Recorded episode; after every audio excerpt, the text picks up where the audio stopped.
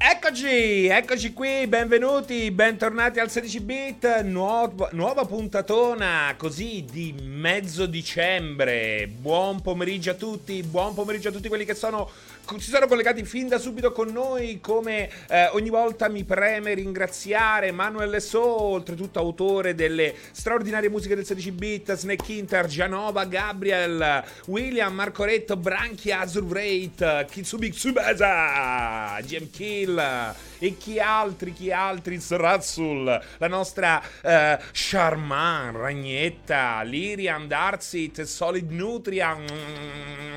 Buon pomeriggio a tutti, benvenuti al 16-bit di Multiplayer.it, io sono Francesco Serino e parleremo in questa lunga oretta in compagnia di videogiochi che ci sono stati, videogiochi che ci saranno, videogiochi che in questo momento sono installati sui nostri hard disk, e soprattutto parleremo di noi, di tutti noi che viviamo così appassionatamente il nostro... questo nostro hobby, ma non solo, le nostre intere vite, perché poi se ficchi passione in qualche cosa, alla fine quella passione così pervade tutto un po' il tuo approccio alla vita, sei tutto passionevole. Quando si è appassionati una volta, si è appassionati sempre, ragazzi. Buon pomeriggio, il firro, installare su hard disk, ora abbiamo il cloud, è vero, anche questo è vero, firro, nemmeno abbiamo più, ecco, il possesso dei nostri giochi, come dicono quelli appassionati dei giochi fisici, io i giochi li voglio avere, poi chissà se sono gli stessi che vogliono comprarsi gli NFT, che è praticamente comprare... l'aria, comprare l'aria in bottiglia. Grazie a Dre80 per l'abbonamento, grazie davvero di cuore, perché non c'è niente di meglio che iniziare una diretta come questa con la musica di Manuel Lesso, e questo l'abbiamo fatto, e con un abbonamento rinnovato per l8° mese di fila. Grazie Drea, e grazie anche a Logus, al Sam Shea che hanno messo un mi piace. Poi poco prima, durante la diretta di Francesco, c'è stato Irkesh, Adam Special. Grazie davvero a tutti per aiutarci a far crescere questo canalone. Che si dice in chat? Wise Duke, tra Game Pass e Cloud Gaming non c'è più possesso. È buono o è negativo? Alla fine per certi versi è buono, no? Per altri è negativo, però poi in realtà abbiamo ancora la possibilità di possedere la nostra passione. Fino a quando? Non si sa. A me interessa relativamente poco, lo ammetto, e già lo saprete. Darsit pensa a voler possedere fisicamente tutte le serie TV e di film che ingurgitiamo ogni giorno. Ci vorrebbe una casa apposta, è vero. Ma infatti spesso gli appassionati di fisico c'hanno la cameretta loro, c'hanno spazio. Io infatti non sono per esempio un grande appassionato dei collezionisti. Su Instagram ci sta gente che si fa quotidianamente ste foto ricoperti di cartucce NES, Super NES. Mi sembra un po' uno sfoggio di ricchezza più che di passione. Quindi questa è una pippa mentale mia, ragazzi. Che volete farci? Ognuno ha le sue, Anche Gabriel, ci siamo conosciuti da poco con Gabriel 86, ma già so che anche lui ha le sue cazzate, le sue stranezze. Gabriel, vedendo una foto tra gli argomenti che ne pensi di Final Fantasy XV, un mancato bel gioco. Ma io vi aspetto sulla riva del fiume. Veramente, vi aspetto sulla riva del fiume. Parlo di tutti quelli che criticano aspramente Final Fantasy XV, e soprattutto ci aggiungo anche quelli che criticano così, perché non ce ne frega un cazzo. Al 16-bit facciamo un po' come facciamo quello che ci interessa, quello che vogliamo.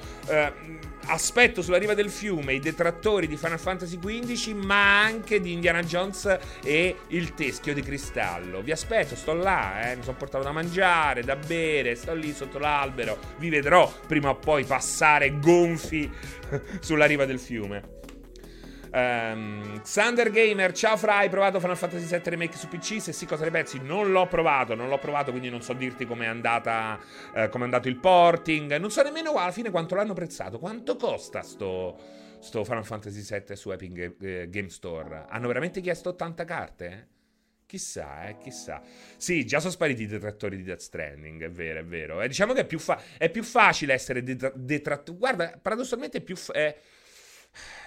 non lo so, è facile essere detrattori di entrambi, no? I giochi. Death Stranding perché è un gioco particolare e lo sappiamo, mentre per quel che riguarda Final Fantasy XV parliamo di comunque un capitolo di una serie che non è amata, è veramente riverita, c'è un culto dietro Final Fantasy, no? Siamo veramente dal profano stiamo passando al sacro vero e proprio. Tra l'altro, mi date conferma che si sente la musica? Perché io senza musica qui questa diretta non la faccio, senza la musica di Manuel Lesso, il nostro DJ preferito, il DJ che ci fa ballare, diciamo, anche un po' nel 16-bit. Ottimo, grazie.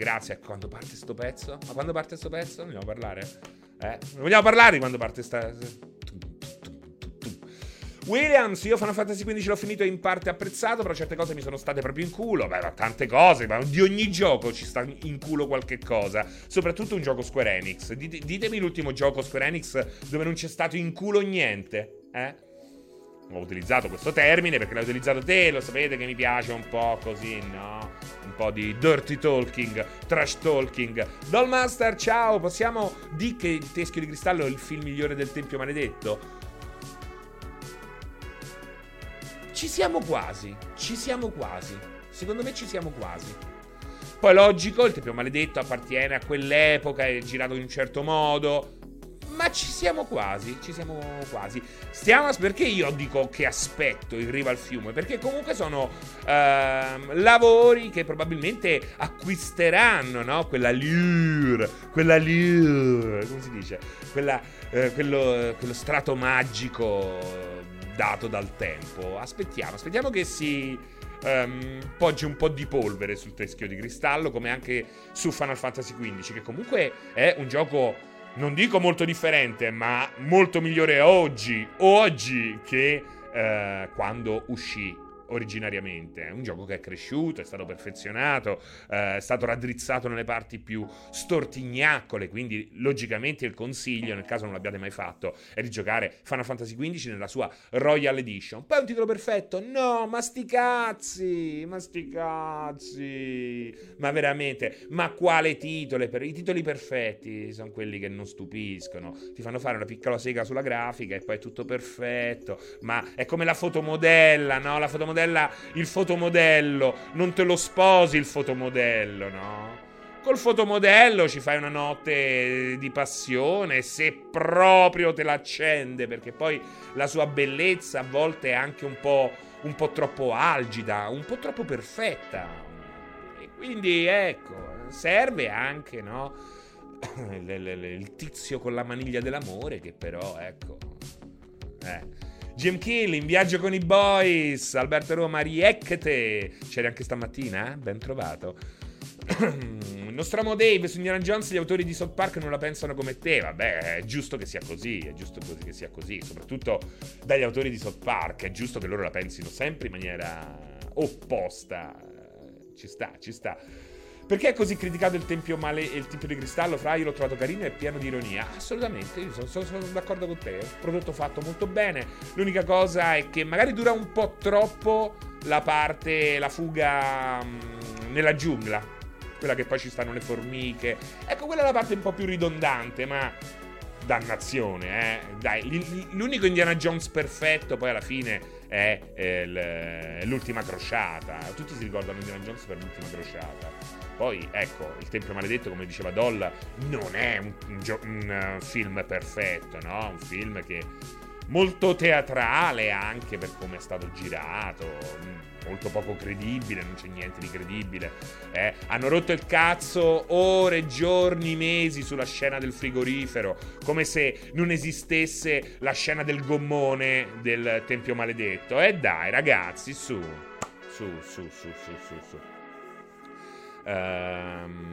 3, 1 e 2, dice Salotto Slavo. Solo l'uomo penitente. Penitente.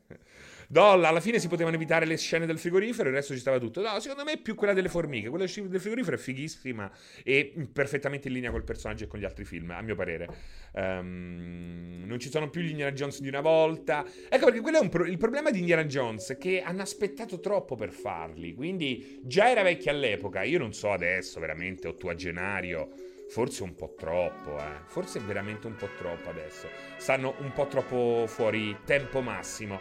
Mentre col teschio di cristallo erano al limite. Erano al limite. Però, gli alieni. Cazzo, c'erano gli spiriti maledetti nel primo. Ecco, l'unica cosa.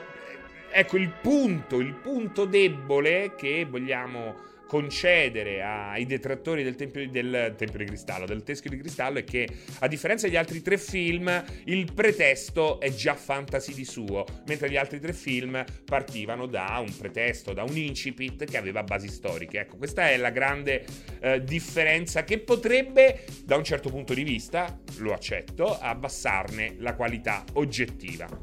Molto più figo quando ci si basa su leggende reali. Questo lo stesso accade nei videogiochi, ecco. Sarebbe molto, come dico sempre, la forza di The Witcher, il grande successo di The Witcher è anche quello di unire il folklore al fantasy classico a cui siamo stati abituati per 1000 anni nei videogiochi. Un folklore mitteleuropeo, straordinario, che in qualche modo ci è arrivato anche a noi. Certe leggende che vengono vissute in The Witcher sono anche quelle che ci raccontavano le nostre nonne, e questo è molto molto importante anche per entrare in un mondo e sentirlo proprio, mentre il fantasy classico è quel power fantasy o quell'heroic fantasy estremamente muscoloso, estremamente americano, estremamente Elder Scrolls, che è bello anche quello, ma che non può rappresentare da solo il fantasy tutto, che è un po' quello che è accaduto. Le uniche eccezioni che mi vengono in mente, appunto, in tempi moderni o quasi, sono The Witcher e Dragon's Dogma, che paradossalmente ha un fantasy che quasi trascende nel medievale nudo e puro. Ci sono degli angoli di Dragon's Dogma che assolutamente ricordano Narni, ricordano molto molto il Medioevo che emerge con le sue rovine in Italia. Quindi figo. Io è una cosa che apprezzo molto, ecco, l'approccio innovativo a un tema, quello fantasy, che diciamo è stato un po' troppo americanocentrico. Ecco, un altro che ha portato il fantasy verso dolcezze più europee è stato Fable, punto massimo. Fable 2 è un gioco particolare, un gioco che ho apprezzato perché nell'ironia, nelle storie siamo davvero verso quelli di là, ecco, e questo è una delle cose che mi hanno fatto impazzire di Fable. Del resto, sviluppato in United Kingdom of America. Poi, se il gioco si ispira a Baldur's Gate, ha già un piede nel successo. E Divinity, sì, io credo che Divinity non abbia una grande ambientazione, lo ammetto. È un gioco meraviglioso, è scritto molto bene, ma l'ambientazione è uno scassamento di palle pazzesco. Infatti per questo trovo che l'unione sviluppatori di Divinity e Baldur's Gate sia veramente l'unione voluta dal grande Gesù. Dal grande Gesù. Grande Gesù! Salotto Slavo, tra l'altro, la letteratura ad un certo punto predilesse proprio il nostro paese, tipo con il romanzo gotico. Un esempio è il Castello di Otranto, dice Salotto Slavo, parla di cose che io non so.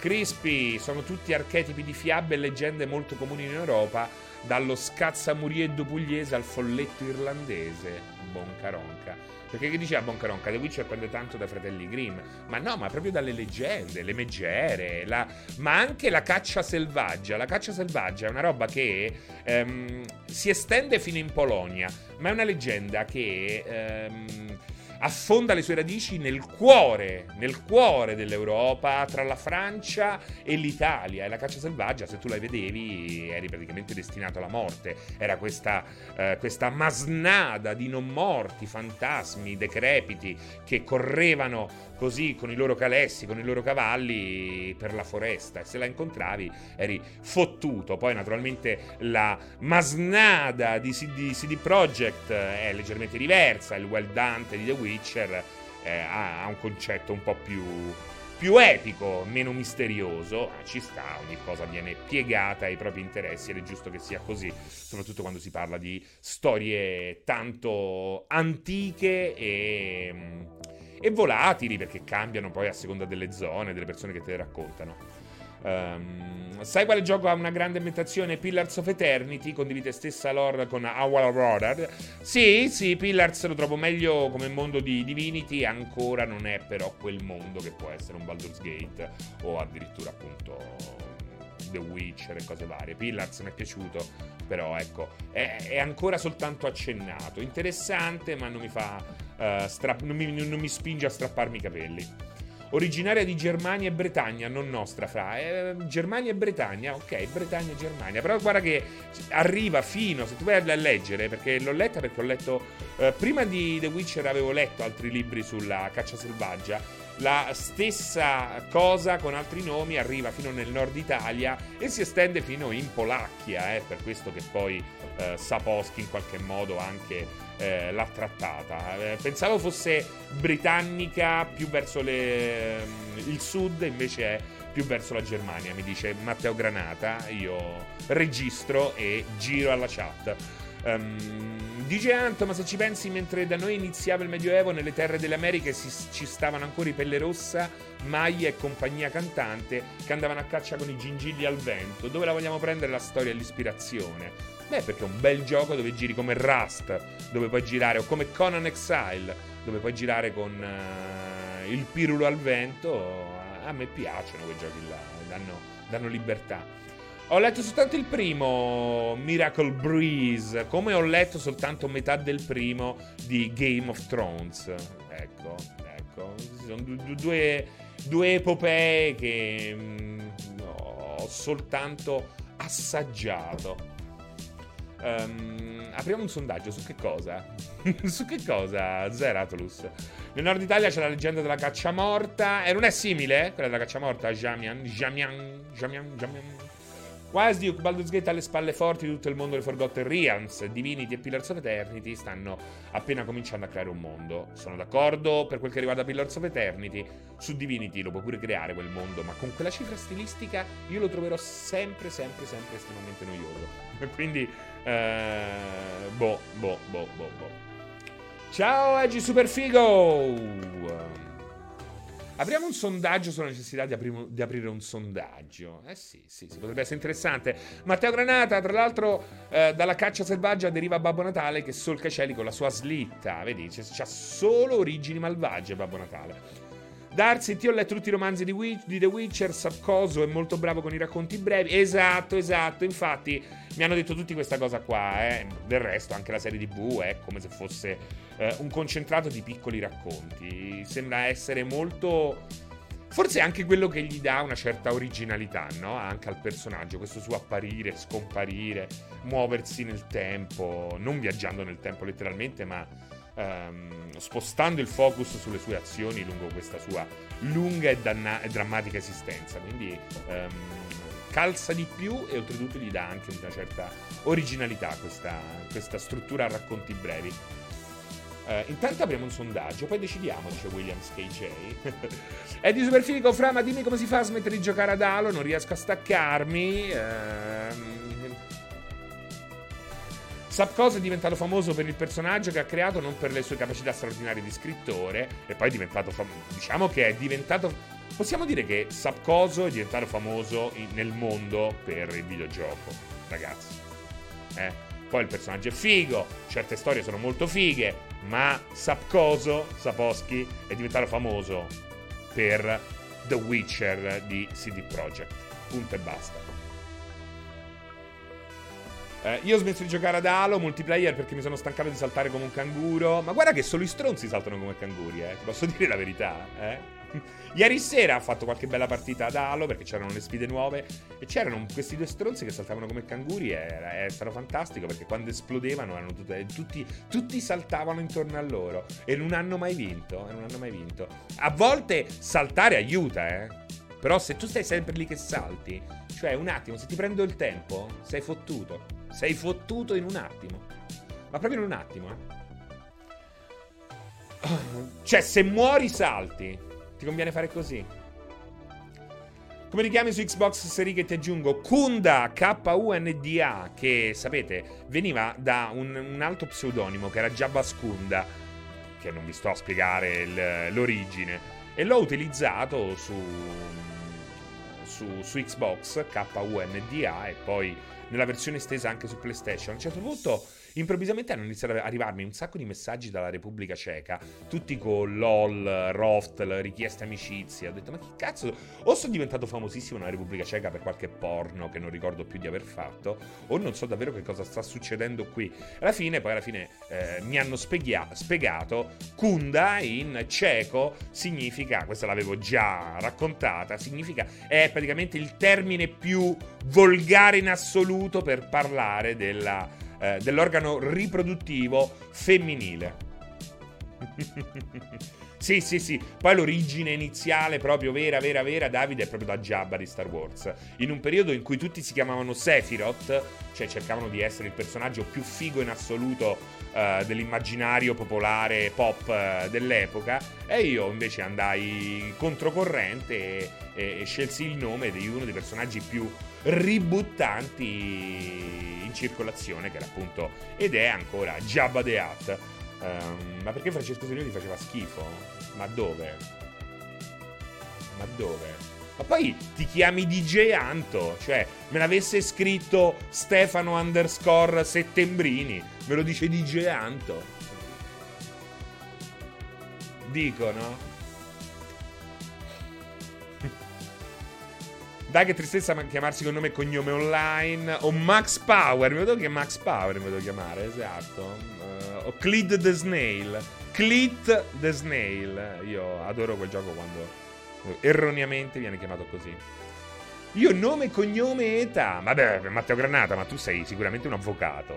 Che fai nella vita? Sei commercialista, avvocato? O vendi tappeti persiani? Queste tre cose. Ciao Franci, ben trovata! E buone riunioni, escine viva! Mitico Max Power, metalmeccanico. Ah, fa il metalmeccanico, vedi, però volevi diventare commercialista, di la verità. Io metto anche il codice fiscale. Grande Stefano Settembrini è un amico, dice Branchia. Commercialista è io, Alberto Roma 88, vedi? Lo vedi? Lo vedi? Si chiama come Matteo Granata 82, Alberto Roma 88. Vedete che non sono andato lontano dalla verità. Non eri te il commercialista, era Alberto Roma 88. E io avvocato Sred, perché tu sei l'avvocato Sretalus. Cazzo, devo assolutamente chiamare il mio avvocato Sretalus.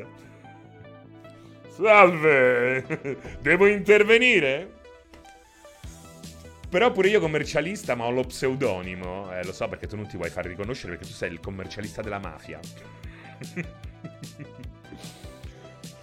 Come avatar Xbox ha il teschio con la benda, è il logo di Sea of Thieves. Mannaggia Donatella Rettore.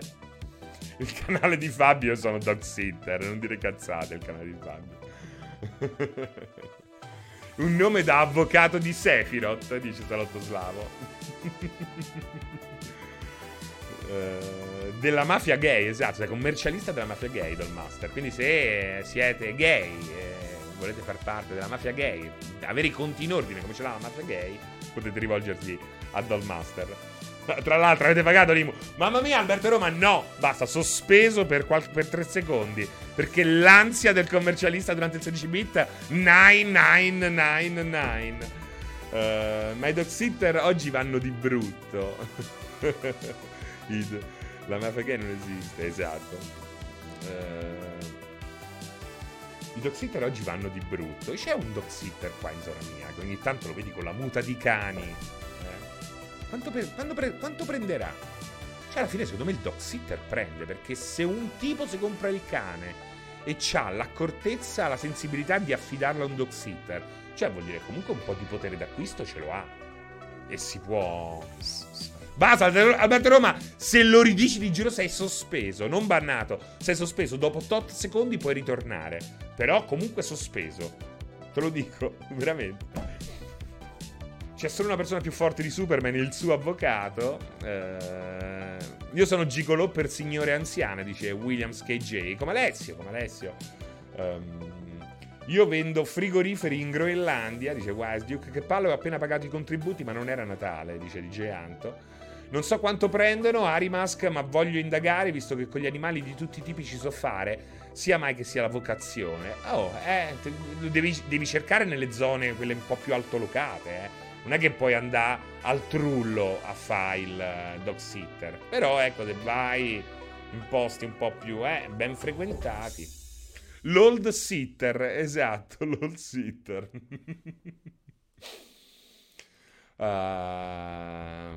Vediamo un po'. Ok. Insomma, MILF sitter ce ne sono. VOIV forse è il caso che tu ti proponga come primo MILF sitter italiano. Però Alessio fa le anziane ricche, io quelle povere ho colpe da espiare. Dice al trullo se fai il dog sitter ti accoltella, no? Proprio perché odiano i dog sitter. Sì, c'è una guerra. Io faccio NFT artistici di Pierpaolo, un pixel rosa. Ma il suffisso sitter è perché occorre sedercisi sopra, dice Riccardo. Giustamente, è una bella domanda del cazzo. Ciao Rafe. Insomma, Grand Theft Auto, a breve dovrebbe andare online la mia intervista fatta a Franklin. Ragazzi, ho avuto l'occasione di incontrare Franklin, ma che cosa strana trovarsi davanti un personaggio GTA ma in versione carne ed ossa, che parla uguale, si muove uguale, veramente una cosa veramente incredibile. Comunque è una bella intervista, avrei voluto chiedergli di più, ma il tempo era tiranno, il mio inglese senza viaggi in Europa si fa sempre più ferraginoso, però poi alla fine ne è uscita una bella chiacchierata, sono più di 7.000 caratteri. Spero vivamente che se ne possa tirar fuori anche un video, così per la prima volta vedrete così interagirmi o interagirci con gli intervistati. Non è una cosa che si fa solitamente nel campo dei videogiochi, nonostante la vergogna per l'inglese maccheronico. Secondo me è qualcosa che si può fare, però bello. Oltretutto questo The Contract è un progetto speciale, perché il primo allora, già con gli ultimi Caio Cocino, come si chiamava, con le ultime espansioni Rockstar aveva cominciato a tirar fuori delle espansioni GTA Online che in qualche modo avessero il respiro e il ritmo di un DLC single player, e oramai su quella roba lì dobbiamo metterci una pietra sopra. Non arriveranno mai DLC single player per GTA, per GTA 5.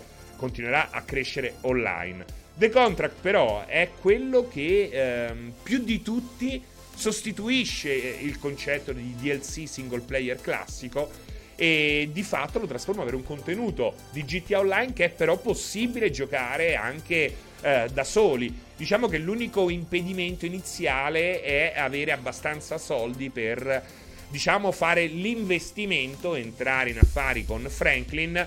Poi da quel punto in poi ce la si può godere. Il sistema è geniale, perché GTA Online vi può piacere o non piacere, magari vi piace solo il role playing o chissà che cos'altro. Però GTA Online è veramente un prodotto geniale anche per come propone queste espansioni, che sono espansioni veramente che un tempo avresti... Cioè, The Contract veramente l'avresti comprata a 39,90, 49,90, e oggi è totalmente gratuita. Se poi non ti vuoi sbattere minimamente con GTA Online, ti compri l'equivalente in Shark Card per poi entrare in affari con Franklin, ed è come se avessi pagato comunque di meno il DLC vero e proprio. Quindi è veramente figa come cosa, perché se ci giochi in qualche modo anche i contenuti più ricchi riesci a giocarci, diciamo, senza spendere tantissimi soldi. Io ho iniziato che avevo $3 milioni, ho dovuto, ecco, lavorare un altro po' per iniziare The Contract. Dovrò lavorare un altro po' per iniziare The Contract, però ecco, lo farò con piacere, cercherò di portarlo online, anzi potete darlo per scontato, perché è molto figa come espansione, perché è la prima, intanto una delle prime così story driven come se fosse un DLC single player, ma è anche la prima che vede tornare nel cast uno dei tre personaggi principali, in questo caso Franklin, non solo Franklin, perché è un'espansione importante, ci sta anche Dr. Dre, torna anche Lamar, l'amico di Franklin. Dr. Dre, ragazzi, porta con sé un nuovo brano, cioè prodotto con Eminem, Dr. Dre e Eminem, quindi il top del mondo hip hop mondiale, e una nuova stazione radio, tutta una serie di ammenicoli, vetture, e questa lunga storia dove noi faremo appunto il partner in crime, in business con Franklin. È molto molto bella come cosa, è... L'approccio a GTA Online è stato lento inizialmente, problematico inizialmente, ma oggi, ecco, è veramente, mostra veramente tutte le sfaccettature di un progetto rodato e ai limiti dei suoi stessi limiti. E infatti, da quel che diciamo sono spinto a immaginare, verrà piuttosto ritoccato e snellito con l'arrivo anche delle nuove versioni next gen di GTA V. Quindi dopo 8 anni rivedere Franklin, oltretutto dal vivo, per quel che mi riguarda, come è successo ieri, è stato assolutamente sorprendente e anche un onore perché ho conosciuto poi una persona vera, ecco, come si chiama lui? Sean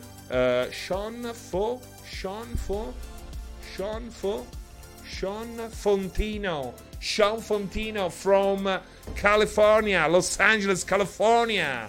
Ed è un figo perché è molto molto, c'ha oltre 8 anni Salotto Slavo, sì, perché è una persona, lui stesso, come leggerete nell'intervista, dice di essere all'80% Franklin. E allora gli ho chiesto: ma in quell'80% è anche inclusa la paranoia post-smoke, post-fumo, post-bong? Si è messa a ridere e non ha risposto. Però secondo me sì. Non so se ve lo ricordate, ma se con Franklin vi fate il bong, gli salgono le paranoie. Hai tipo 2 minuti di paranoia nelle orecchie di Franklin che dice: oddio, non ce la farò mai, non ce la farò. Tacito assenso, sì, vabbè. Poi, oltretutto, abita in un posto dove è perfettamente legale, quindi... e che lui si è un po' tenuto, è stato estremamente sincero su se stesso, sulla sua vita, però logicamente si è un po' tenuto, ma si capisce bene il perché, lo capirete anche leggendo l'intervista. Los Angeles, California, dove hai lasciato la tua action figure di Dying Light, esatto, Salotto Slavo, e non me ne vergogno e non me ne pento. No, Trevor non ho mai incontrato Michael, è la prima volta che incontro qualcuno del cast di GTA, quindi... C'è una data per la versione next gen? No.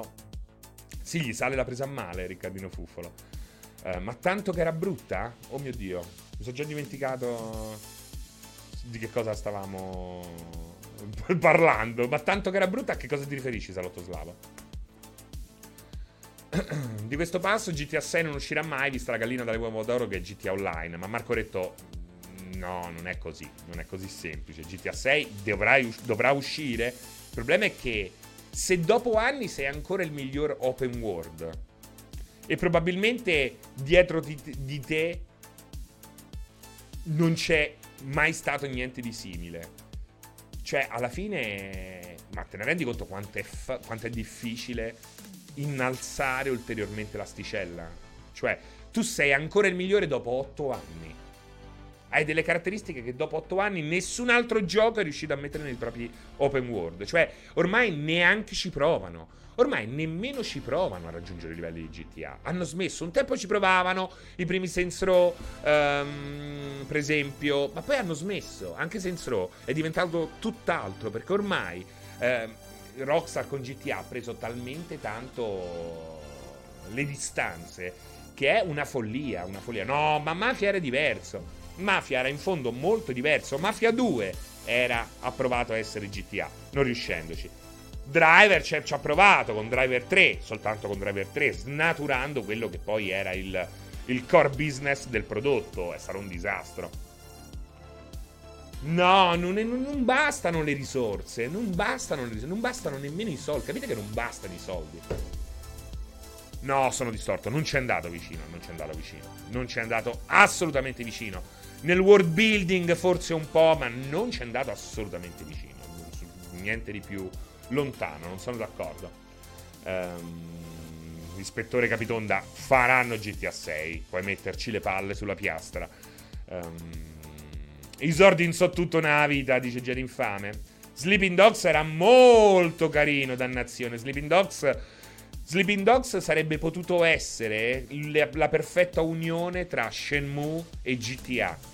Poi però, ecco, le cose non sono andate come previsto, né con True Crime, che era, diciamo, il primo Sleeping Dogs, né con Sleeping Dogs, che era un tentativo di ribrandizzare True Crime in modo da renderlo più appetibile, ma in nessuno dei due casi c'è riuscito.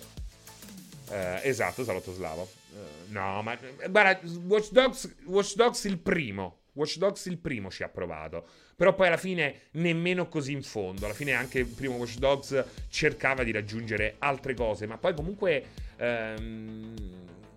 non c'è proprio l'approccio iniziale per creare un mondo di gioco così. Se non lo fai fin dal principio, dopo diventa soltanto una cosa posticcia, che può funzionare, perché può funzionare. Anche in tanti Watch Dogs ha funzionato perfettamente. Nell'ultimo è posticcio, ma funziona. Tra l'altro, però, l'ultimo ha delle cose fighe.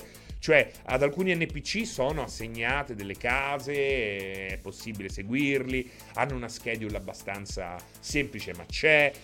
Insomma, Watch Dogs Legion, da quel punto di vista, fa un lavoro più che discreto, diciamo un lavoro migliore rispetto a tutti gli altri open world che non sono Rockstar Games. Però, ecco, stai anni luce avanti rispetto a quello che ancora oggi propone GTA 5, ma anche GTA 4, perché in questo paradosso dei paradossi, come abbiamo avuto modo di spiegare più e più volte, GTA 4 non è soltanto più vecchio di GTA 5, per certi versi è molto più coraggioso di GTA 5, e questo lo rende anche più figo di GTA 5. Ci sono alcuni aspetti di GTA 4 che sono molto molto migliori di GTA 5, a partire dalla fisica delle vetture, a partire dalle animazioni del personaggio. Forse Watch Dog è quello che si è avvicinato di più, ma GTA 3 rifiutato da Microsoft. La fisica di GTA 4 era pazzesca. GTA 4 spanne sopra il 5 realismo e fisica, dice Robert Junior. Salotto, anzitutto ha avuto una città sensazionale, molto vicina a come si presentava New York, ma poi anche il protagonista è stato geniale in GTA 4, in un periodo in cui tutti questi in fuga dall'est arrivavano in occidente per ricostruirsi una vita, anche da noi, in quel periodo là c'era la grande ondata dell'est, era ancora una novità post polacchi. Noi abbiamo vissuto ancora prima l'arrivo dei polacchi, che però hanno portato con loro fenomeni diversi rispetto a quelli che sono stati portati successivamente negli anni di GTA 4. Però ecco, era un Nico Bellic, c'era anche da noi. Uscire fuori per strada, ne vedi tantissimi di Nico Bellic, ed è bellissima questa cosa qua, ti fa capire anche quanto sei in touch con il mondo, o almeno lo eri all'epoca, e lo sei stato anche in GTA 5, bisogna vedere in GTA 6, perché poi c'è sempre il rischio Michael Jackson, a parte che se ne sono andati via un paio piuttosto grossi da Rockstar. In più c'è da dire anche che c'è l'effetto Michael Jackson, diventi talmente ricco, talmente autoreferenziale che non hai più nulla da dire. E GTA, bisogna dire, in questo momento ha un problema. È vero che dopo 8 anni, dopo 10 anni, dopo 11 anni, perché probabilmente passeranno 11 anni quando finalmente potremo giocare a GTA 6, 11 anni da GTA 5. Ecco, bisogna vedere se, ecco, questa critica allo stile di vita americano, al capitalismo americano, all'approccio americano alla vita, che è una cosa che GTA si porta dietro da sempre, dai titoli bidimensionali, funzionerà ancora, perché GTA 5 è fighissima perché è riproposta per l'ennesima volta in un modo diverso, profondamente diverso da come era in passato. GTA 4 e GTA 5, come dice Rockstar, appartengono effettivamente a una nuova trilogia con un approccio molto più realistico, una cifra stilistica diversa, però ecco, non so quanto anche in GTA 6 potrebbe funzionare. Da questo punto di vista gradirei, lo dico sempre, un progetto più piccolo. Dopo Red Dead Redemption 2, dopo GTA 5, Red Dead Redemption 2, oggi come oggi, e come viviamo la situazione, il politically correct e tutto quanto, devo dire che un nuovo Balli ci sarebbe stato perfettamente, anche per testare le potenzialità del nuovo Rage, piuttosto che del nuovo motore grafico che magari stanno lavorando e non lo sappiamo. Insomma, un progetto più piccolo per spingere sulla profondità, perché è un GTA nuovo che magari torni anche al passato, perché poi la modernità comporta tutta una serie di problemi, di forza lavoro che potresti anche dedicare ad altro, no? Tutta questa cosa qua di dover costruire internet, un sistema di chiamate cellulari realistico, è sempre più realistico, pensatelo proiettato al futuro, insomma è piuttosto difficile, ecco, ritornare in un mondo pre-GPS, come si chiamava quello là? GMS, come si chiamava quello là dei cellulari? Comunque precellulare, prima della rivoluzione digitale, a metà strada, GSM, grazie. Vedete, prima se ne parlava sempre, invece adesso il GSM è come iPod. Sembra che hai detto male iPhone. È incredibile, vedete come cambia la percezione. Sì, l'ho letto, Esatto, Cesco Indi. Ci voleva dopo 12 GSM per Dio. GSM, no, non è ISDN. Al costo dei messaggi scalato solo quando spegnevi il telefono. Però ecco, non sarebbe male tornare a un'ambientazione più romantica, più analogica. Non so se è solo... Allora, io lo dico principalmente per motivi produttivi, perché penso che dover costruire un'altra internet finta, sempre migliore di quella in precedenza, di creare quel tipo di prodotto e di storia, insomma, l'abbiamo già vista e rivista. Oggi sarebbe bello vedere questa nuova trilogia così diversa rispetto ai GTA passati, alla trilogia composta dal terzo, da San Andreas e Vice City. Ecco, sarebbe bello vedere il passato riproposto con la cifra stilistica introdotta con il quarto e il quinto capitolo. No, perché i primi sono l'1 e il 2, poi c'è questa trilogia e adesso c'è questa nuova epoca che è iniziata di fatto ufficialmente con GTA 4. G come Genova, S come Savona, M come Milano. Un Vice City 2, un Vice City, più che un Vice City, non lo so, guarda, più un 70, più che un 80, anche se gli 80... ultimamente vanno molto molto di moda. Tornare al passato sarebbe anche anche interessante per permetterti cose che oggi non potresti permetterti, proprio puntellando quella che è la volontà di creare un raffronto tra la civiltà di un tempo più maschilista, più retrograda rispetto a quella odierna, che cerca questa illuminazione futura anche esagerando con i modi, ecco. Pensi che GTA... Però ecco, questo non vuol dire che io debba per forza preferire da giocare un setting passato. Parlo proprio dal punto di vista produttivo. Poi dal punto di vista così del setting vero e proprio, gli 80 diciamo che stanno sulla cresta dell'onda. Abbiamo dimenticato i 70, anzi ormai ci fanno schifo dopo che hanno rappresentato per decenni questo periodo di grande libertà, che poi in fondo non era poi così felice, ma gli anni 90 anche, gli anni 90 guardate che sono perfetti, eh. Vi piacerebbero gli anni 90? Gli anni 90 potrebbero essere perfetti. Gli anni 90 sono perfetti perché sono... Allora, gli 80 li abbiamo già vissuti con Vice City. E sono comunque già belli che bolliti, eh. Io non ce la faccio più ad ascoltare Inola Gay, eccetera, eccetera, eccetera. Però ecco, i 90 sarebbero veramente, veramente belli. I 90 sarebbero davvero, davvero, davvero interessanti. Che poi sono però quelli di San Andreas, di fatto, eh. Cioè, San Andreas è già ambientato negli anni 90, quindi anche i 90 sono stati... Ecco, bravo Smackhinter, sono stati sviscerati. Esatto. No, GTA 4 è ambientato nel 2000. GTA 4 nel 2000, San Andreas nel 90.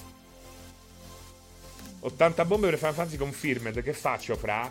Beh, ma non lo chiedere a me, Sime. Io €80 per Final Fantasy VII Remake? Mai nella vita. Però bisogna vedere quanto sei appassionato di Square Enix, quanto sei appassionato di Final Fantasy Remake, di Final Fantasy, di Final Fantasy VII per la precisione. Io dico di no. Personalmente dico di no. Cioè, il gioco è carino, ma non così bello come si dice in giro. Fra qualche anno, ecco, se fra qualche anno sicuramente rivalorizzano, ridaremo probabilmente valore a Final Fantasy XV, fra qualche anno allo stesso tempo dovremo ammettere finalmente che Final Fantasy VII Remake, a parte alcuni aspetti molto fighi, è un prodotto mediocre, poco più che mediocre, a livello di gioco. €80 su PC, poi non sta né in cielo né in terra, Square sempre più folle, vabbè, non solo Square, nel senso che effettivamente quelli erano dei primi 2000. Ma prendilo a 25 su PS4, dice Salotto Slavo. Gabriel, fra, secondo te fra 10 anni quali saranno i giochi che ora consideriamo come ottimi giochi a essere invecchiati peggio? Questo non te lo so dire, questo veramente non te lo so dire. Sicuramente Final Fantasy VII Remake, per me sicuramente il tempo non sarà clemente con questo prodotto. Poi bisogna vedere anche come lo raddrizzano o come cambiano le cose con i successivi capitoli. Sì, VOV, parlavo di Final Fantasy VII Remake, che abbiamo scoperto costa €80 su Epic Games Store, quindi in versione PC, con il DLC incluso però, eh. È una merda The Gunk, Darsit, non l'ho seguito per niente, ho visto che tutti eravate molto interessati, quindi mi confermi che è una merda, Darsit, dove l'hai letto? Mi fido solo di Avriaio, quindi dimmi te. Come, se lo danno in faccia, dice Black Rhine Swan. Come mai dici che il tempo non sarà clemente con Final Fantasy VII Remake? Perché secondo me non è un buon gioco. Ha delle musiche straordinarie, grazie al cazzo. Ha una grafica a tratti incredibile, ma a tratti incredibilmente pessima. Un sistema di combattimento più che discreto, probabilmente è il combattimento 3D real time migliore da quando c'è. Da quando Square Enix sta provando a portare il combattimento in real time sui loro giochi di ruolo, sui propri giochi di ruolo, cioè ragazzi, io vedo che fate i peli al cazzo soltanto quando vi va a voi. Gli open world di Ubisoft fanno schifo, deve bruciare, poi Ghost of Tsushima e Horizon sono meravigliosi, va bene, la punta al cazzo volevo dire. Cioè, parlate male di 1000 quest quando arrivi lì sotto al reattore, ci stanno delle quest con i gatti che non si sa, è una cosa che veramente ti viene da alzare il telefono, dici, scusi Square Enix, ma potete andare un attimo a fare in culo? Cioè veramente delle robe vergognose, cioè proprio un totale mancanza di game design, di idee, di rispetto anche. Devi andare a cercare sti cazzo dei gatti per sta città de merda, brutta, una cosa pazzesca. Poi arrivi tutta la parte sotto al reattore, dura troppo. Poi ci sono delle cose belle quando vai a cena tutti quanti da lei, che c'è sempre sto cazzo di gatto dietro la casa. graficamente è sontuoso nell'80% dei casi, però ragazzi, non è un buon gioco. Non è un buon gioco. È un gioco che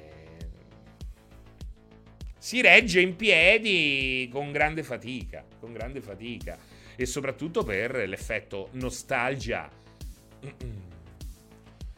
C'è la vostra recensione di Aligi 6. Oh, vedi che Aligi. Ma veramente Aligi. Ma Final Fantasy VII Remake, dallo 6 e mezzo, Aligi. Veramente? Vediamo un po', ma veramente? Ma che... No, no, c'è cioè quella di... 9.1. No, a The Gunk. Ah, The Gunk, The Gunk. Beh, 6.9 sarebbe stato un po' basso per Final Fantasy VII Remake, anche per me, eh. Ecco. Shenmue 3 il regalo su Epic dal 17, dice Matteo Granata. In Final Fantasy VII Remake il brodo è stato allungato a dismisura, 4 ore di gioco originale spalmate su 50 del remake, non ha senso. E ragazzi, ve lo dice per esempio una persona che per esempio ha adorato la parte in moto, quando c'è tutta quella battaglia in moto dentro la galleria, ma è fighissima quella parte là. Poi ci sta il capitolo quello là nel parco giochi che è fighissimo anche quello. Ha dei picchi straordinari. Ha dei picchi straordinari. Cioè, questo non lo metto in dubbio, non lo metto in dubbio, però ha anche dei picchi negativi che non dimentichi per quanto effettivamente sono negativi. Voglio un remake di Jet Set Radio Future. Hai visto che tolgono i primi 3 Yakuza dal Game Pass? Che merda, veramente? Doveva succedere, da quant'è che ci stanno? Ragazzi, se siete dei vili a non aver giocato ancora i primi 3 Yakuza, niente, continuerete ad essere dei vili, semplicemente. In tutti i giochi giapponesi ci stanno i gatti. Sì, però dipende quanto rompono i coglioni. Anche in certi Yakuza ci sta il cat café, devi andare a trovare i gatti in giro ed è bellissimo. Anche in Judgment devi fotografare i gatti, coloro che ti fanno miau miau miau miau miau ed è fighissimo, ecco. E pian piano il cat café si popola di tutti i gatti che ritrovi. Li devi anche comprare da mangiare. È una stronzata noiosissima introdotta in quel gioco proprio per questo motivo. Perché è stata introdotta? Perché mancava una stronzata noiosissima da inserire nel gioco. E inserita proprio con la volontà di inserire una stronzata noiosissima è diventata una figata, semplicemente. No, non aver giocato ad oggi Yakuza fino a 5 anni fa vi davo dei vili scherzando. Non averci giocato nemmeno oggi a fine 2021, ormai siete vili for life. Ma quando ce lo regalano un bel Legend of Dragoon, Burial, questo proprio ormai, questo è proprio, come dire, potevi dire un titolo a caso, sarebbe bello, sì, sarebbe bello. Io non gioco Yakuza, io non gioco Yakuza, la Yakuza non è un gioco. Scherzo, non so neanche come si scrive. Io non giochi... Branchia, non è che non sai neanche come si scrive, non sai neanche scrivere, perché è scritto no, io non giochi Yakuza, la Yakuza non è gioco. Sembrava che stessi scherzando, come per dire non si scherza sulla Yakuza, come non si scherza sulla mafia, hai capito? Sto scherzando. Io non ho mai finito Like a Dragon, troppo farmone, ma solo alla finissima. E se proprio le sei saltati tutti. No, guarda, è diverso Kingdom Come, mi sono fatto lo 0 e appena giocato il primo, il prossimo sarà Judgment, Goro Majima, My Love, dice qua Lunarius. Ciao, Morlock Games! Ci conosciamo? Ci siamo mai visti? Mai giocato a Happy Birthday? Sembra un gioco erotico da come lo stai proponendo. No, non l'ho mai giocato. Era quello il senso, ma sono al lavoro. Lo so, sto scherzando. Infatti il Branchia lo sapevo che era il correttore, lo so che non sei. È uscita. Ma dai, se lì sono in inglese alcune parti parlate in giapponese. Ho adorato Like a Dragon, un capolavoro. Sono in inglese, alcune parti parlate in giapponese. Non capito che cosa intendi, però lascia passare. Matteo Granata, è uscita la classifica delle più ricercate su Pornhub, cosa ne pensi? Non lo so, dove la trovo? Su Pornhub immagino. Vediamo un po'. Dove sta? Horny College Girl. He deleted my throat. Oh ma no, non è questo. Ah, eccolo, andiamo. Tanto Billie Eilish, hai visto, ha detto il porno mi ha rovinato il cervello, beata lei, a me ha distrutto il polso. Ma me, quanto sono delicati questi personaggi. Sta nuova generazione quanto è delicata. Ma possiamo dire una cosa? Ma possiamo svelare l'arcano? Possiamo svelare l'arcano, Billie Eilish? Eh? Va di moda, va di moda. Essere sensibili, va di moda. Lo dite. Il porno mi ha rovinato. Gli uomini mi hanno chiesto cose che forse a cui non avrei mai detto di sì se non avessi visto il porno. Cazzo, meno male che non hai visto certi porno che ho visto io, mia cara Billie Eilish, eh? Ma va di moda. Cioè, hanno subito tutti una molestia. A un certo punto tutti hanno subito una molestia. Non ce n'è uno che non ha subito la molestia. Ma è finto. Va di moda. Come un tempo, alla fine è l'esatto contraltare a quello che accadeva negli anni 70, dove dovevi essere drogato, maledetto, e facevano finta di rompere le chitarre, no? Era una finzione anche quella. Pete Townshend dei Who, che era, diciamo, il più grande a distruggere le chitarre sul palco, prendeva le chitarre finte, c'era il trucco di scena, perché mica sono dei coglioni, no? Poi c'erano anche quelli matti per davvero, ma sono quelli che sono morti, capito? È Kate Moon, se vogliamo rimanere nei Who, sono quelli i matti veri. Rompevano chitarre già rotte, già d'infame. E questo oggi si fa, invece, c'è la glorificazione, come dice Cesco Indi, del vittimismo. Tutti sono stati rovinati da qualche cosa, eh? Voi da che cosa siete? Cos'è che vi ha rovinato? Allora, avete una vita di merda, avete gli incubi la notte, non dormite come dormono i vostri amici, forse avete anche una prostata ingrossata come me. Qual è il motivo dei vostri problemi? A chi vogliamo dare la colpa? Eh? Al liceo? Tubix? Al liceo. È vero, io pure, devo dire, molte delle colpe le posso dare al liceo, ai professori del liceo.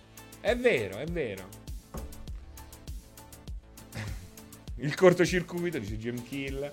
Xero a livello Nightmare a quei tre arena, dice Già d'infame. Sai che ha detto Benigni una volta? Mi hanno rovinato le donne troppo poche, dice. A me ha rovinato il cortocircuito, anche Ste Massoni, il 16-bit, Cutolo, Equitalia, Cateno Giunta, assolutamente anche a me. Equitalia mi ha creato un buco esistenziale lungo 4-5 anni. Il lavoro, dice Doom, io sono stata rovinata da Blue Stinger. Perché Monique sei stata rovinata da Blue Stinger? Perché da Blue Stinger? Pianesani mi ha portato sulla cattiva strada. Renzi, dice VoIV. Renzi. Beh, alla fine masturbarsi è un po' molestarsi da solo, esatto. Mi hanno rovinato le donne troppo poche, questo è quello che diciamo. E Terminator 1 visto a 6 anni mi ha rovinato. Il motivo è che sono povero, dice Ispettore Catiponda. È colpa della società, dice il giardiniero. Ban, il mio prof di uni che mi ha fatto perdere 7 mesi di esami. Maledetto, come ha fatto? A me mi ha rovinata la malattia. Riccardo, questa sembra una citazione di Alberto Sordi, La grande guerra, di Monicelli, se non sbaglio. La moglie, Walt Disney, a me ha rovinato la cancel culture, dice Ivan Fiorelli. Per ora la colpa la dà alla colicisti, I'm Wolf. Ma cos'è la colicisti? Tipo una cistite permanente? Che cos'è? Al governo, ad Alessio, dice Scatole Cinesi. Branchia, io sono 15 anni che vengo molestato dalla mia mano destra, a volte la sinistra. Voi mi avete rovinato. Buenas tardes, dice Mr. T. Ciao, ben trovato. Io do la colpa al mio cane, bastardo, che mi fa lavorare 24/24. Ai videogiochi, bavone. Bovone, scusami, no, bavone. Bavone. Jamien, do la colpa alla versione censurata di Carmageddon col sangue verde e le mucche zombie. È colpa dell'open world di Ubisoft, giustamente, dice Xander Gamer 90. te c'hai la prostata ingrossata, c'hai 12 anni, te possi inaccorate già con la prostatite, poche pippe, sei di poche pippe. No, le pippe tantissime. È stata batterica, e combatto con sta cosa cronica che un po' pian piano mi sta abbandonando, ma è stata inizialmente batterica. Io do la colpa a me, mannaggia a chi me. Ma finito la colpa ai batteri. Pierpaolo mi ha trasmesso la calvizia via Twitch. Il capitalismo, dice Branchia. Riccardo, dicono che usare la mancina sia più soddisfacente. C'è anche chi se la addormenta apposta in modo da... Adesso faccio sempre così, ma non volevo farlo. Non so. C'è anche chi se la addormenta apposta per creare questo effetto. Dicono di una mano terza, ma in realtà secondo me è un effetto necrofilia, fa un po' paura. Gabriel ha appena finito in live Kingdom Come Deliverance, tutto grazie al consiglio di papà Serino, mi è piaciuto davvero, molto più da prendere come gioco di ruolo dialogo piuttosto che come gameplay combattimento, davvero. Beh, perché è una delle tue possibilità. Il combattimento è difficile come giusto che sia, forse un po' più difficile di quanto dovrebbe essere, concordo. Però se per te quella roba lì non la vuoi proprio toccare, il tuo Henry lo puoi far diventare qualcos'altro. Quello è il punto. Cioè tu hai trasformato Kingdom Come in un gioco di ruolo dialogo piuttosto che di combattimento. È stata una tua scelta che risponde a delle tue esigenze. E questo è un'ennesima certificazione di quanto il gioco in questione sia un gioco straordinario. Third person mano. Il modo migliore per avere la prostata a posto è fare sesso, tanto sesso, dice BD Silma. Queste sono mosse da pro. Prova il mirtillo, succo di mirtillo, il mirtillo della Coop. Il problema è se te l'addormenti e non ti rendi conto che stai menando una ciolla altrua, dice Mr. T. È arrivato giusto in tempo, Mr. T. Usare l'arco è impossibile su Kingdom Come Deliverance. No, non è vero proprio. Usare l'arco è impossibile se non ti alleni a usare l'arco. All'inizio usare l'arco lo usi come un coglione che non sa leggere, che si lava in un trogolo sporco di merda e che non ha mai messo le mani su un arco, semplicemente. È tecnicamente impossibile. Grazie, Manfiorelli. È un po' come il coso, come il lockpicking. Inizialmente è impossibile, perché qual è? La volontà è simulare il fatto che se a Francesco Serino in questo momento gli dai un grimaldello e gli dici apri sta porta, Francesco Serino non la apre in nessun modo. È quello il punto. Veramente Black Rain Swan, sono contento di aver iniziato a leggere il tuo messaggio con la mente in modo da non leggerlo a voce. Veramente. Il peluche era arancione.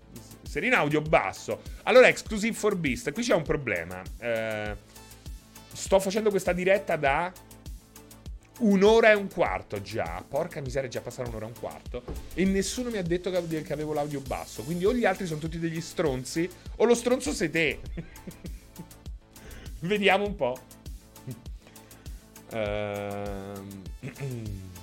Troppo basso. Nessuno ti ascolta, seria. Audio alto. Non hai l'audio basso, che è proprio la formula per non farmi capire più niente. Salve, vorrei chiedere consiglio su un gioco se possibile, Lor. Tu Lor 3XXX, sei il benvenuto. Quindi mettiti comodo, prendi dell'idromele, mettiti il pelo d'orso addosso, riscaldati sulle braci e raccontaci questo tuo dubbio. Quale consiglio vuoi? Grazie, Ragnetta. Walt Disney, io ho alzato il volume umilmente. Confermo, sono uno stronzo. È il filtro antiporro, esatto, che hanno acceso in regia. Guarda, alzo leggermente di più. Sei nel posto giusto, amico. Dipende. Oi, Brian Box, ma lo state seguendo Inside the Box questi lunedì sera? Facciamo le ospitate, 2 giorni io e 2 giorni Pierpaolo. I giorni in cui c'è Pierpaolo e i giorni in cui Brian è più tranquillo. Poi ci sono i giorni in cui ci sono io, che è i giorni in cui così un po' c'ha la gocciolina. Ma non è vero, non è vero. Ecco, non è vero, dai, dai. Comunque seguitelo Brian sul suo canale, dove fa questo programma che è un programma unico per quel che riguarda Twitch Italia, ma non solo, non solo. Potremmo tranquillamente estendere come valori produttivi e come impegno e qualità anche a diversi paesi. Ma quindi stasera c'è il partitone a Rainbow Six fino a prova contraria, Darth It. Fino a prova contraria abbiamo il partitone a Rainbow Six con Pierpaolo, solo che Pierpaolo in questi giorni è particolarmente indaffarato. Anche domani al cortocircuito ce l'avremo in collegamento e non in studio. Quindi stiamo aspettando, io ho tutto pronto, diciamo mi sono svegliato con l'idea che questa sera avrei giocato a Rainbow Six invece che ad Halo Infinite, ma sono contento di farlo con i miei colleghi strepitosi, però ecco, se salta mica è un problema, eh. Ma è Brian il serial killer? Credo che una volta, in una sua vita passata, Brian è stato anche un serial killer, ma adesso ha messo la testa a posto. No, Brian è un DJ, è un DJ reale. Brian lavora principalmente in radio e fa il mestiere che vorrei fare io, disgraziato di un Brian, se lo merita, se lo merita. Fra, a proposito di pro player, Ale non si sta vedendo più, dobbiamo preoccuparci. Ma perché Ale si sta allenando anche lui ad Halo, si sta allenando anche lui ad Halo, perché vuole sfidare Porro, si è messo in testa, quindi lo sto allenando come Miki allenava Rocky Balboa. Gli ho legato penso l'altra volta sono andato a Terni a Schifanoia, una giornata fredda di Schifanoia, la mattina alle 6 di mattina, colazione uova frullate con un po' di farina e cicuta, e poi gli ho legato il braccio destro dietro la schiena e doveva prendere una gallina al volo. Siamo stati lì 2 ore, alla fine ce l'ha fatta. Sta seguendo questo percorso per vincere ad Halo Infinite contro Luca Porro. Ma una bella partita da Halo Infinite tra noi del 16-bit, Nostromo Dave, assolutamente si può organizzare questa roba qui.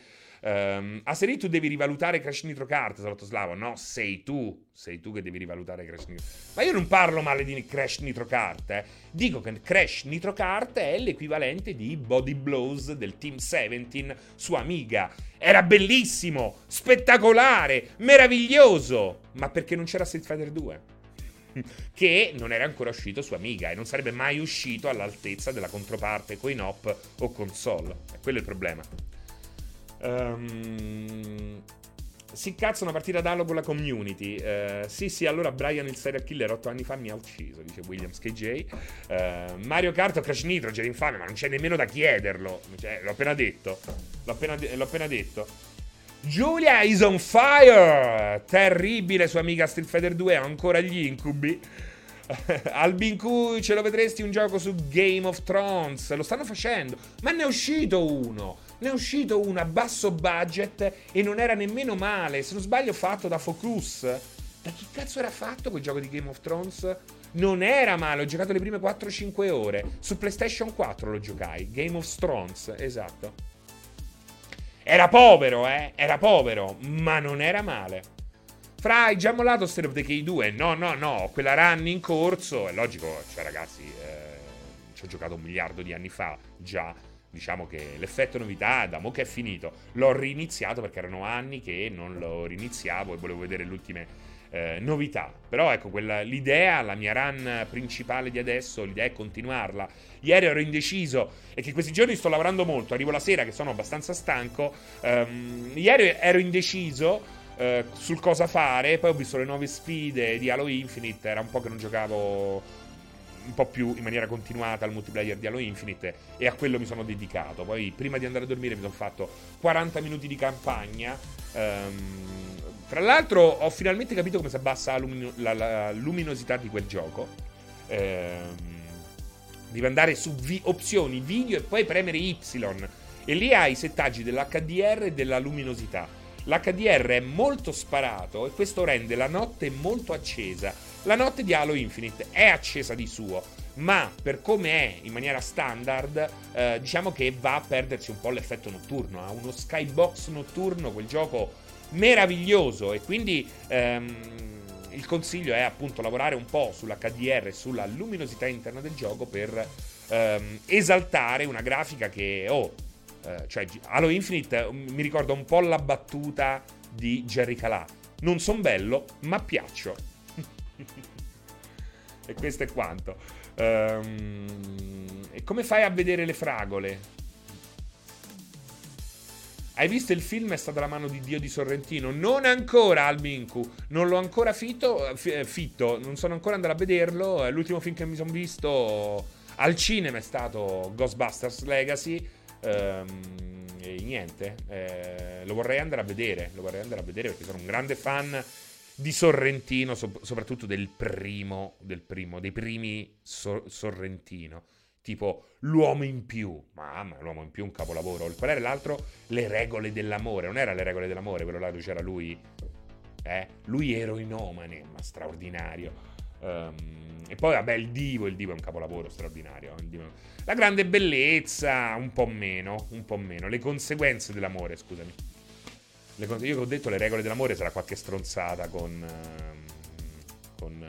Kristen Dunst. Le conseguenze dell'amore. Darcy, vi consiglio il western di Netflix con Cumberbatch e Kirsten Dunst, una palla epocale. Allora no. Le conseguenze dell'amore c'è su Netflix, ve lo consiglio se non l'avete mai visto. Però L'uomo in più, secondo me, è... Beh, sai, poi quando il primo film è sempre anche quello che è avvolto da un suo strato di magia. Il canale di Fabio che ha regalato un abbonamento a Brian. Vedi Brian, che benvenuto che ti dà il pubblico di Multiplayer. Cioè, veramente il massimo. Un giorno ospite dal 16-bit, Brian. Un giorno ospite al 16-bit. Dai, porta un po' di professionalità al 16-bit. Tra l'altro abbiamo la sigla di Manuel Lesso, DJ con i controcoglioni, serate in tutto il mondo. E ci scrive le musiche del 16-bit. Quindi non può mancare un DJ professionista. Hai visto la serie dei Ferragnez? No, però ho letto la bella review di Selvaggia Lucarelli sulla serie dei Ferragnez. Non credo che la guarderò, logicamente. Non la guarderò. Sono nuovo, mi fate una donazione, dice VOIV. Di che cosa? Possiamo donarti? Guarda, c'è Darcy85 che ha un rene che non gli serve, quindi può donarti un rene. Non è vero, Gaitillo, non è vero, nemmeno questo, non è vero. Ah, t'attacchi perché non è vero, c'è anche quella. È dedicato al capitano della Roma, quello che si era suicidato. Ma che cosa, L'uomo in più? È un mix, no? Tra Califano, sono due storie, diciamo, ispirate da due personaggi, Di Bartolomei e Califano. Io posso donarti un pensiero, che è una gran bella cosa. A me non serve la coscienza, se ne vuoi un po'. Di cosa vi sbarazzereste voi, volentieri? Ecco, Jedi Infame si sbarazzerebbe della coscienza. Beh, è una cosa utile. Fai bella figura e poi hai meno coscienza, quindi puoi vivere con più leggerezza. Anche una cosa letterale, tangibile, non per forza una cosa astratta, Satori anche, mi sbarazzerei del mio corpo, addirittura? Ma perché non ti soddisfa? O perché aspiri a un'entità, ad essere un'entità superiore, una figura così, eterea? Mi sbarazzerei del mio corpo, è pesante, è importante, mi ingabbia, dice Satori. C'è questa, uno dei più grandi fumetti della storia, Transmetropolitan, che vi straconsiglio. In Transmetropolitan, che è ambientato in questo futuro più o meno distopico, ci sono delle persone che hanno sfruttato questa nuova tecnologia che consente alle loro anime di liberarsi dei loro corpi e non muoiono, rimangono in vita, però ecco, così fluttuano, luminosi e vanescenti, ed è molto bella come è descritta questa roba in Transmetropolitan. Ve lo straconsiglio. Wise Duke, mi sbarazzerei volentieri della mia pigrizia cronica. Transmetropolitan è tutto attaccato. Ecco, grazie Darsit. Mamma mia, se foste tutti di parola sarei ricco entro stasera. Black Rains One, destra o sinistra? Damen, ma che cosa? Parli del rene? Come il super riccone su Disco Elysium dentro il cargo. Mamma mia, quello è il sindacalista. Quello è il io lo chiamo il sindacalista, quello lì. Che bastardo, eh. E sono morto per le sue fanfare da sindacalista di noia sulla sedia. 2 volte prima di superarlo. Aspetta, destra o sinistra. Black Rain Swan, non ti seguiamo più. In questo momento sembri lo zio ubriaco alla festa del nipote delle elementari. Questa è da destra o sinistra? Ma che cazzo, che cosa? Black Red Swan, che cosa? Non il sindacalista grasso, dico. Quello dentro il cargo super riccone. Ah, ok, sì, mi sa di sì. Mi sa di sì. Ho capito quale intendo. No, il link non lo puoi mettere. Sono io quello zio, dice Nostromo Drave. La risposta tiepida sarebbe socialmente di sinistra, economicamente di destra. Non vi seguo più, mi spaventate. Francesco, ma a Natale puoi fare quello che non puoi fare mai? Guarda Marcoretto, io so solo una cosa, e questa mi raccomando, tienitela per te, perché ti sto per dire un segreto. A Natale tu puoi dare di più. A Natale tu puoi dare di più se vuoi. A Natale puoi. Capito? Questo è il punto. C'è un link genio, ma non sapevo nunca. Oggi, ragazzi, a Black Rain Swan gira il culo. Però è il nostro amico, e quindi lo riaccoglieremo con piacere quando sconterà i suoi 600 anni di ban imposti da Ragnetta. Grande Ragnetta. A Natale aumentano i crimini. Hanno interpretato male la pubblicità. Mi sbarazzerei di 10 centimetri del mio pene, della tua panza, Baltiar, più probabile. Per dare bisogna avere, dice Regia d'Infame. Esatto. Salatoslava, Seri, che fai a Capodanno? Io passo dai Fustenberg. Ma veramente anche te? Ma è bello, io sono stato dai Fustenberg, eh. Comunque meno dei ban su Forza Horizon. Comunque su Netflix hanno messo i film di Verdone. Alcuni sono davvero bellissimi. Beh, stai a parlare dei classici, assolutamente. Io a Natale finirò la campagna di Halo con goduria, dice William KJ. Bello anche la parte natalizia in cui ti isoli per andarti a giocare a qualche gioco, no? È proprio bello.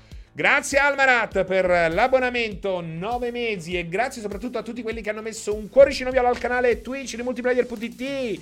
Grazie alla sua imperitura instancabile offerta quotidiana che inizia la mattina, finisce la sera, e in questo caso ci porterà dritti a una live serale, corale, redazionale, che è quella delle 21 con Rainbow Six Siege, sempre se Pierpacco non ci dà buca. Ma prima dell'appuntamento serale alle 19 ci sarà un nuovo appuntamento con... No, questo è giovedì, dannazione. No, oggi è giovedì, è 16 bit. Alle 19 ci sarà l'Open Fiber Cup featuring Apex Legend, quarta cup di qualifica, e poi appunto alle 21 Rainbow Six Siege con la redazione, a patto che Pierpacco non ci dia appunto il pacco. Ragazzi, 17:28, io dico che però non possiamo chiudere una rubrica chiamata 16 bit, assolutamente, senza ricordare Sir, non era Sir, ma sti cazzi, lo è per il 16 bit, Sir Ian Hetherington, che è era uno dei cofondatori della storica Psygnosis, che è morto proprio in queste ore, ci ha lasciato abbastanza giovane. È stato, diciamo, uno delle figure di spicco dell'industria dei videogiochi tra gli anni 80 e gli anni 90, appunto cofondato Psygnosis, ed ha seguito la trasformazione di Psygnosis da storico marchio del passato alla sua appunto riformulazione in studio Liverpool, quindi uno degli studi fondamentali di Sony nella sua conquista dell'Europa. Ecco, Sony London, Sony Liverpool, studio Liverpool sono oggi quello che sono la proiezione di quello che un tempo era Psygnosis, e niente, Psygnosis ragazzi ha fatto la storia dei videogiochi soprattutto grazie alla sua grafica, grazie ai suoi giochi logicamente sempre molto difficili, impossibile non citare, uno degli ultimi è stato Agony del, che cos'era, il 1992, poi la serie Barbarian, Chrono Crest, Rastan, ragazzi, Rastan Saga, Blood Money, poi naturalmente c'è stato quello che in quell'epoca era, diciamo, il loro gioco più famoso e che probabilmente lo sarebbe stato fino ai tardi anni 90, quando poi è arrivato il momento di Destruction Derby e Wipeout. Mi riferisco logicamente a Shadow of the Beast, una trilogia che ha spinto i chip del Commodore Amiga verso vette inarrivabili. Shadow of the Beast era quello che contrapponeva l'home computer al mondo console, no? Tarrican, Shadow of the Beast, Agony erano quelli un po', no? I giochi che potevi mettere davanti a un Nintendo, Super Nintendo e dire al tuo amico: oh, guarda che con Amiga non si scherza, eh. Con Amiga non si scherza. Poi loro hanno anche prodotto tanto, distribuito tanto. Lemmings è considerato un gioco Psygnosis, ma in realtà è sviluppato da DMA Design. Però è innegabile che l'esistenza di Lemmings è legata a doppio filo anche a Psygnosis, che ne ha riconosciuto le qualità. Probabilmente senza Psygnosis DMA Design non sarebbe cresciuta e da DMA Design poi non sarebbe nata una piccola aziendina di cui probabilmente avrete sentito parlare, si chiama Rockstar Games. Poi ecco, c'è stato il periodo un po' più moderno, c'è stato anche il periodo più sperimentale con il bello, ma non perfettamente riuscito, Ecstatica, The Second Samurai, che era una sorta di Ghost of Tsushima del 1994, c'è stato il tentativo di trasformare il bellissimo Discworld di Terry Pratchett in un'avventura grafica perfettamente riuscita, anche se non ha venduto un cazzo. C'è stato Destruction Derby, che ancora oggi è visto come uno dei giochi di guida più divertenti del mondo, che non era sviluppato da loro, ma senza di loro non sarebbe esistito. E poi c'è stato un gioco che di fatto ha cambiato la pop culture europea, se non addirittura mondiale. Parliamo di Wipeout, uscito inizialmente nel 95 su Sega Saturn e PlayStation 1, poi logicamente è cresciuto rimanendo in esclusiva, no, perché il 2097 è anche uscito su Saturn, ma diciamo che è sempre stato Wipeout un progetto ideologicamente affine a PlayStation più che ad altre macchine da gioco. C'era anche la versione su PC, tra l'altro straordinaria, del 2097, che però, ecco, mancava della colonna sonora fondamentale che caratterizzava le versioni console. Tra questi c'era per esempio anche la rivoluzionaria Firestarter dei Prodigy. Poi un altro gioco bellissimo, Crazy Ivan, un gioco di mech molto folle a sfondo bolscevico, dove c'era questo Ivan il pazzo che guidava questo enorme robottone, e niente. Poi i tempi più moderni, Formula 1 97, nuovo Ecstatica, Colony Wars, ragazzi, uno dei pochi giochi di quel genere su console, l'incredibile G-Police in pieno periodo, Wipeout con una linea di vestiti creata da Diesel per l'occasione. C'era una tuta, una giacca, una tuta molto futuristica in tela, proprio disegnata da Diesel, ispirata a G-Police, con il logo G-Police. Quindi parliamo di una roba che Psygnosis è riuscita a fare, quello che ancora oggi certe software house molto più grandi della Psygnosis di allora, in un mondo molto più pronto di quello di allora, non riescono a fare. È pazzesco se ci pensate, no? È un controsenso, ma è così. Poi gli ultimi esperimenti molto indirizzati al mondo digitale del CD-ROM, con Urban Assault, che poi è stato cancellato, Metal Fatigue. Ci sono state tutta una serie di giochi che hanno attirato l'attenzione di PlayStation, di Sony, e a quel punto hanno detto: oh, questo è l'assegno, aiutateci a costruire il mondo PlayStation in Europa e poi di conseguenza in tutto il mondo. Ian Hetherington c'era lì fin dagli inizi di Psygnosis. Psygnosis, lo ricordiamo per chi non lo sapesse, nasce nei primissimi anni 80, 1983-84. Da lì ha dato vita anche ad altre, molti esuli di Psygnosis hanno creato nel tempo altri studi straordinari rimasti nella storia. Parliamo veramente della storia dei videogiochi, della storia di PlayStation e veramente della storia di un'intera industria. Ian è scomparso, è uno dei primi, ai noi, ne parlavamo questa mattina, esponenti dell'industria dei videogiochi a salutarci più o meno prematuramente. È una roba a cui non siamo ancora abituati. I primi ad averci lasciato sono quelli che hanno immaginato il videogioco più che commercializzato. Ralph Baer, per esempio, che è morto a 89 anni 5-6 anni fa, se non sbaglio. Oggi il medium è abbastanza maturo da rifilarci anche questo suo aspetto negativo, ovvero l'invecchiamento di figure chiave che fino ad oggi abbiamo dato per scontate. Oggi, logico che una figura come quella di Ian Hetherington è una figura che poi ha scelto di vivere in ombra, di fare altro, quindi è scomparsa dai radar e la nuova generazione non la conosce. Ma Ian Hetherington aveva la stessa età che ha oggi Shigeru Miyamoto, quindi ragazzi, che è ormai un pensionato di lusso. Lavora, collabora, ma non ha più le mani in pasta. Come vedete non è che escono. Pikmin è l'ultimo grande progetto di Miyamoto, e dobbiamo abituarci all'idea anche di un'industria dei videogiochi senza, appunto, come non c'è più per certi versi sotto i riflettori. Mi riferisco uno Yu Suzuki che ha contribuito alla rivoluzione 3D, ha veramente costruito il gaming moderno da alcuni punti di vista. Ecco, dobbiamo abituarci all'idea che altra gente abbandoni questo circuito per dedicarsi alla loro vecchiaia o alla loro trapassitudine, come si dice.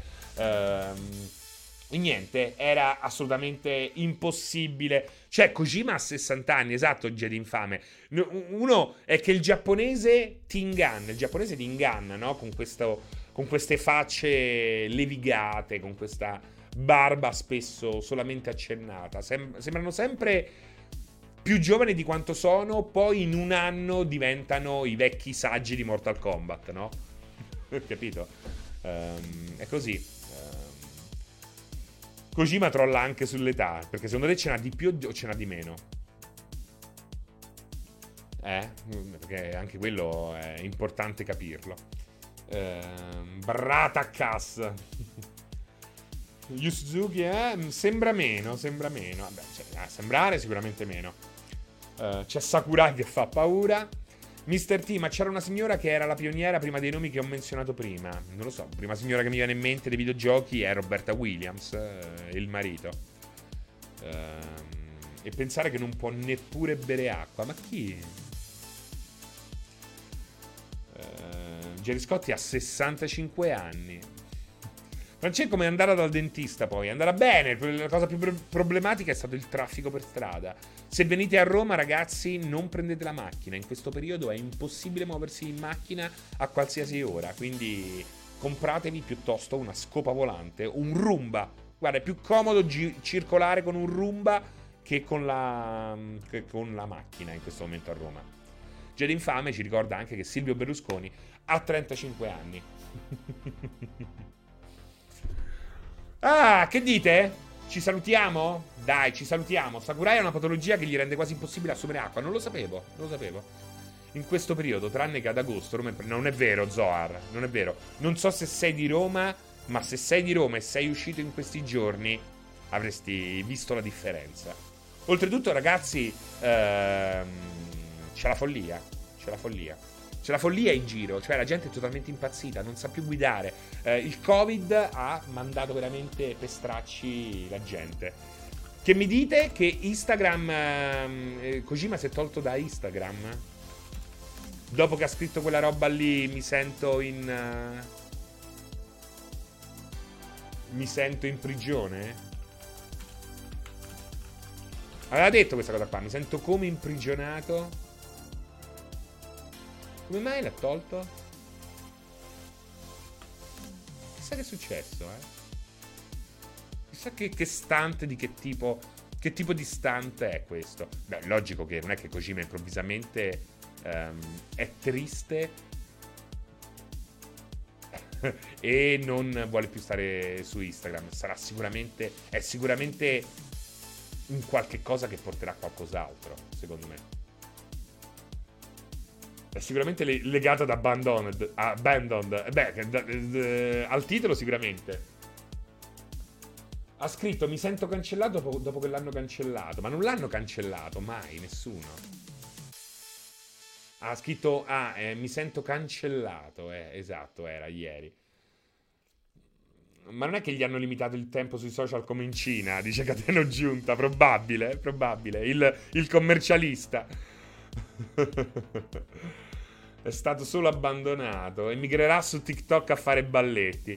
Insomma, beh, questa è una roba interessante. Chiudiamo con questa roba interessante di Kojima, che sembra aver lasciato Instagram dopo aver scritto mi sento cancellato. Si cancella. Sta trollando con Jeff per Silent Hill, dice VOIV. Secondo me sta trollando e basta con Jeff, ma non per Silent Hill. Staremo a vedere. Chi vivrà vedrà, ragazzi. Vi saluto. Vi do appuntamento alle 21, ma ricordatevi che se volete alle 19 ci sarà l'appuntamento con la Open Fiber Cup featuring Apex Legend. Mentre se tutto andrà bene noi redazione torneremo alle 21 con la nostra giocata a Halo Infinite. No, a Rainbow Six. È bello Rainbow Six, però preferisco giocare a Halo Infinite. È bello, però uno tappa i livelli. Ha pagato 10 euro 10.000 lire il Battle Pass. Non è che posso sta a giocare a Rainbow Six. Faccio pure la figuraccia.